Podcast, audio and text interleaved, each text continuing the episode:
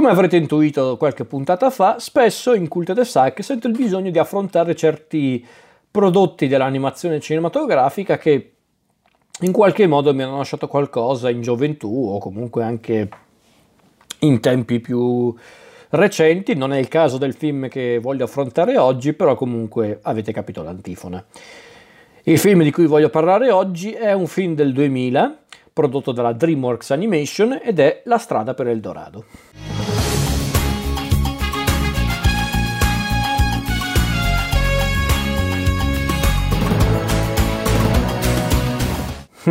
La strada per Eldorado, mamma mia, quanto tempo è passato, vent'anni da quando è uscito nei cinema, incredibile. È un film appunto del 2000 prodotto dalla DreamWorks Animation, distribuito sempre dalla DreamWorks nel 2000 in Italia ed è il secondo film in animazione tradizionale, quella proprio disegno a mano, fatto dalla DreamWorks, perché se non ricordo male il primo film proprio con la tecnica tradizionale dell'animazione era Il Principe d'Egitto. E di cosa parla la strada per il Dorado? La strada per il Dorado praticamente è una sorta di rielaborazione del, del, romanzo e poi anche del film L'uomo che volle farsi re. Perché infatti in questa storia ci sono due imbroglioni che di nome fanno Tullio e Miguel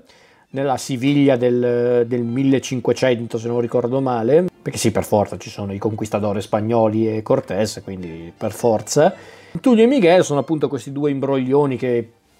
vivono le giornate compiendo delle truffe, ma magari sperando in qualcosa di più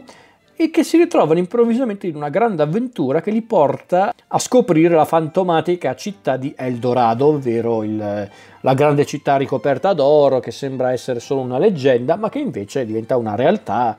molto tangibile ai loro occhi. E e per l'appunto Miguel e Tullio arrivano a Eldorado, scoprono la città e vengono scambiati per le reincarnazioni di due divinità e diventano praticamente dei sovrani di Eldorado, diventano proprio delle vere e proprie figure divine per gli abitanti di Eldorado, specialmente per i due leader del, della tribù di Eldorado, ovvero il sacerdote Sekel Khan, che è un tizio particolarmente malvagio e sanguinario, e il capo Tannabok, che invece è molto più benevolo, molto più saggio e che in fondo in fondo vuole soltanto il meglio per la sua gente. Quindi c'è comunque questa situazione molto complicata che Tullio e Miguel cercano di risolvere a modo loro, ovvero imbrogliando tutti per non solo andarsene prima o poi con tanto oro da, da essere più ricchi, come dicono loro spesso, dei, del re di Spagna, ma anche proprio per salvarsi la pelle, perché loro chiaramente hanno qualche dubbio sul fatto che questo inganno possa durare a lungo, perché davvero basta un errore, questi qua si rendono conto che i due non sono dei de- degli dei, sono semplicemente degli imbroglioni, e aiutati da una delle abitanti del Dorado un po' ribelle, ovvero Cielo, questa, questa graziosa ragazza che diventa praticamente il loro partner criminale, Tullio e Miguel cercano di uscire dalla situazione nel modo migliore possibile ma allo stesso tempo sembrano anche maturare di idee differenti su cosa vogliono fare del proprio futuro. E non vado oltre per chi non ha mai visto questo grazioso film, perché davvero mm, ce ne sono di cose da vedere in eh, La strada per il Dorado. Non tanto a livello narrativo, perché in realtà La strada per il Dorado è un film molto semplice, molto, molto semplice da seguire, molto semplice anche da capire, anzi forse è questa sua semplicità a renderlo così gradevole, divertente mm, ancora oggi. Perché infatti, eh, per dirla tutta, la strada per il Dorado secondo me è un grazioso, come lo chiamano gli americani, guilty pleasure, ovvero un piacere peccaminoso, ovvero quel quel genere di film che magari non è eccezionale, non è un capolavoro o magari un film anche solo decente, però che per qualche motivo ti piace guardare, riguardare più volte e ti diverte sempre. Ecco, allora, La strada per il Dorado non è un brutto film, non è un film eh, proprio fatto male o comunque mediocre, quello no, però sicuramente non è un capolavoro del del cinema d'animazione americano e non solo, però secondo me tutto sommato è un prodotto che si è meritato una sorta di status di film di culto perché comunque ho scoperto nel corso degli anni che ci sono tanti spettatori miei coetanei ma non solo che hanno amato tanto questo film che lo amano tuttora E sì, io lo ammetto, io per tanti anni, anche quando la strada per Eldorado ce l'avevo solo in videocassetta, ehm, io quel film lo guardavo ogni tanto spesso a casa, anche con mia sorella, insomma, è un, è un film che mi ha sempre messo tanto buon umore, tanto mi ha sempre divertito tantissimo. Perché ripeto per la sua semplicità la sua semplicità molto consapevole molto eh, come posso dire anche ben contestualizzata al tipo di storia ma anche per la sua ironia molto ben contestualizzata, non arriverei a definirla elegante, ma non è neanche quell'umorismo che stava un po' invadendo bene o male un po' tutti i cartoni animati dell'epoca, praticamente da Shrek in poi, quella, quella comicità spesso un po' volgarotta, un po' basata sulle citazioni cinematografiche, che magari faceva più ridere gli adulti che i bambini, no, su quell'aspetto è, la storia per Eldorado è, è molto, come posso dire, molto equilibrata come comicità perché fa ridere i bambini, fa ridere i ragazzi, ma fa ridere anche gli adulti. E davvero, secondo me, è questo il segreto del suo successo, la semplicità, l'ironia e soprattutto i personaggi, sia quelli secondari come appunto Cielo, il capo Tannabok, Zekel Khan, ma anche il, per dire il cavallo altivo, che a differenza che per gli standard Disney, altivo non è il classico animale parlante, ma è proprio il, un cavallo, un cavallo molto un cavallo molto espressivo, anche molto intelligente, ma non è un cavallo parlante, è semplicemente un cavallo che l'animazione rende molto più umano, tra virgolette, ma soprattutto i due protagonisti, perché davvero Tullio e Miguel sono due... come fai a non amarli questi due personaggi? Perché loro proprio sono la classica coppia di protagonisti che non puoi non amare perché sono, sono, molto affiatati, sono molto uniti fra loro, ma sono anche così diversi perché c'è Tullio che è quello un po' più sveglio e anche un po' più pratico, ma allo stesso tempo anche quello un po' più brontolone, quello anche un po' più cinico su certi aspetti, che però in fondo in fondo è anche molto sensibile, vorrebbe anche essere un po' più sognatore, Problema che per esempio non ha il suo migliore amico Miguel, che invece appunto lui è il più sognatore, quello anche un po' più candido, quello che mi piace definire il personaggio candido, quello che, quello che davvero spesso sembra il più scemo, il più tonto del duo, quando in realtà con quella sua semplicità fa domande anche abbastanza legittime, fa, fa, fa osservazioni anche molto acute e però davvero Miguel lo adoro proprio perché lui proprio è, ha una visione del mondo semplicissima, molto, forse anche un po' infantile a modo suo, ma che sicuramente fa il suo per rendere le loro avventure molto dinamiche, molto anche divertenti. Cioè, per dire, c'è questa scena quando Tullio e Miguel eh, praticamente cominciano a stringere amicizia con Cielo e Cielo per far capire che lei comunque è in gamba, può stare dietro a loro due che sono due, turf- due truffatori, gli fa vedere che è riuscita a prendergli di nascosto questi, questi dadi truccati che sono un, oggetto che ha Tullio con sé, che vediamo all'inizio del film, e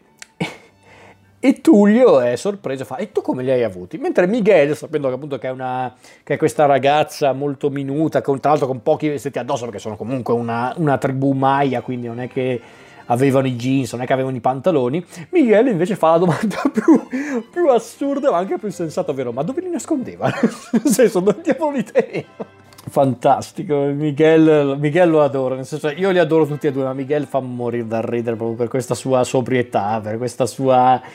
questo suo modo proprio di vedere le cose in modo molto semplice, in modo anche molto, mm, molto umano, quindi davvero lo adoro. E davvero questo film che è arrivato in un'epoca in cui la Disney stava sempre andando molto forte perché non è che poi c'era tanta concorrenza a livello di animazione, ma anzi appunto la DreamWorks stava piano piano emergendo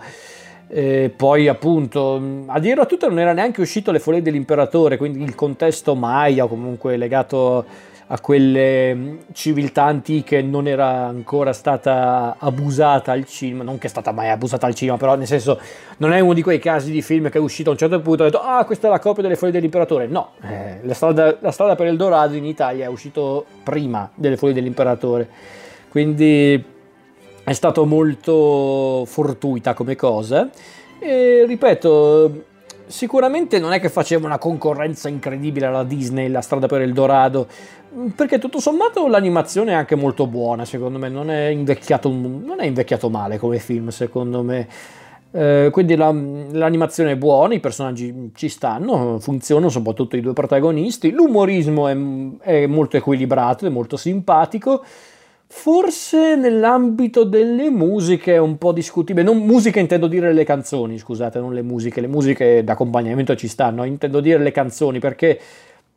a firmare le canzoni di La strada per Eldorado ci sono Elton John e Tim Rice, che all'epoca erano famosi per il loro lavoro su Il Re Leone della Disney, quindi avevano cercato un po' di replicare lo stile del Re Leone per certe canzoni presenti nel film e ehm, in realtà non, è, non sono neanche malaccio le canzoni, però se per esempio certe canzoni, quelle che hanno avuto anche successo al di fuori del film, come per esempio Friends Never Say Goodbye, quelle canzoni che tutto sommato, come dicevo prima, hanno avuto molto successo anche al di fuori del film, quelle tutto sommato ci stanno, sono anche ben inserite nel film, altre invece un po' così, magari perché non sono canzoni eccezionali in sé, non so, tipo quella quando Tullio e Miguel stanno proprio facendo il viaggio per trovare il Dorado, oppure quella di loro due che mh, esprimono il loro, eh, il loro, mh, le loro preoccupazioni legittime per quanto riguarda il loro piano di fingersi delle divinità e portarsi via loro non so, quella sequenza magari non lo so, non, non, mi ha mai convinto del tutto, anche perché quello forse è un vero e proprio numero musicale con una sorta di balletto per loro due che cantano, mentre le altre invece sono canzoni inserite appositamente per accompagnare una determinata parte del film.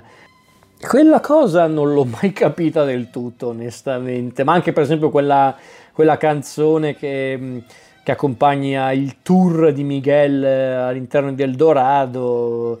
non lo so, non sono canzoni che mi sono mai rimaste davvero impresso. Altre invece sì, come quelle che ho nominato all'inizio, però mm, tutto sommato ci sta. Non è forse il, mm, il comparto più memorabile, quello delle musiche in eh, La strada per Eldorado, forse quello sì, però mm, ripeto, non è una roba agghiacciante, non è una roba che non funziona, semplicemente è una cosa che a me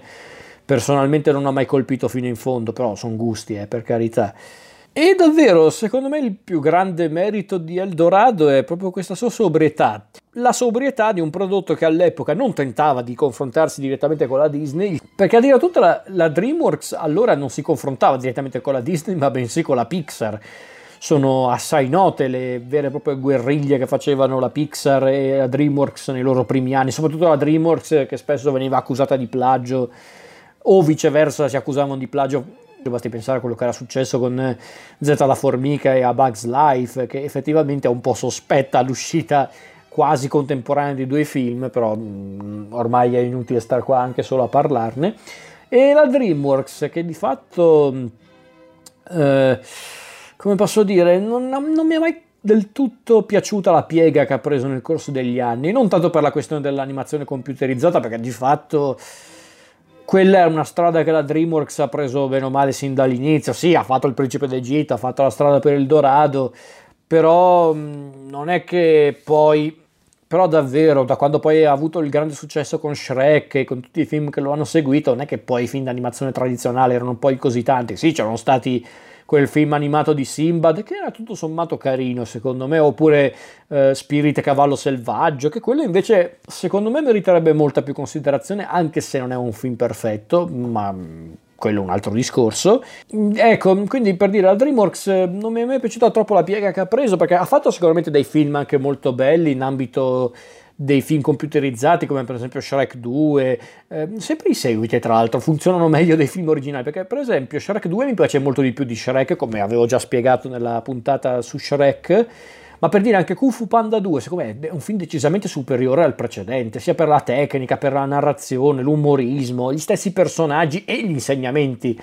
quindi non lo so, questa, questa suonatura molto bipolare mi ha sempre fatto impazzire nella DreamWorks, perché in certi punti fanno film incredibili come quelli che ho appena nominato, ma anche per esempio Le Cinque Leggende, tutta la trilogia di Dragon Trainer, ma non so, anche per esempio le varie collaborazioni con la Hardman, quindi il film di Wallace e Gromit, Galline in fuga, Uh, giù per il tubo, insomma, questi film molto carini, Megamind, insomma, questi film molto belli, molto anche profondi in certi punti, con altri invece un po' buttati lì, un po' anche un po' mediocri, come Shark Tale, i seguiti di Madagascar, eh, oppure quel film, c'era questo film con questo alieno, che non mi ricordo neanche come si chiamava, questo film proprio neanche mediocre, stupido, proprio non mi ricordo quasi niente di quel film. E, ehm, e, quindi questa, questa, suonatura molto bipolare mi, mi, fa spesso incazzare con la DreamWorks, però comunque hanno fatto i loro prodotti più che meritevoli. Secondo me La strada per il Dorado non è uno dei loro capolavori, magari quello no, però da una parte vedevo anche una genuina voglia di fare un film ehm, per famiglie molto semplice, molto sobrio, che è una cosa che io onestamente non noto più in generale, non solo nella DreamWorks. Eh, perché magari la strada per il Dorado non voleva soltanto, mettete delle virgole grandi come una casa in questo soltanto, voleva soltanto intrattenere il pubblico, magari non sempre quanto poteva fare effettivamente, perché secondo me la strada per il Dorado poteva essere ancora più divertente, ancora più eh, eccentrico. Adesso non mi ricordo chi è che l'aveva detto, però forse del nostalgia critica, ma non mi ricordo. Comunque qualcuno aveva fatto un paragone un po' particolare ovvero aveva definito La strada per il Dorado un film stile La storia fantastica, quella di, il film di Rob Reiner,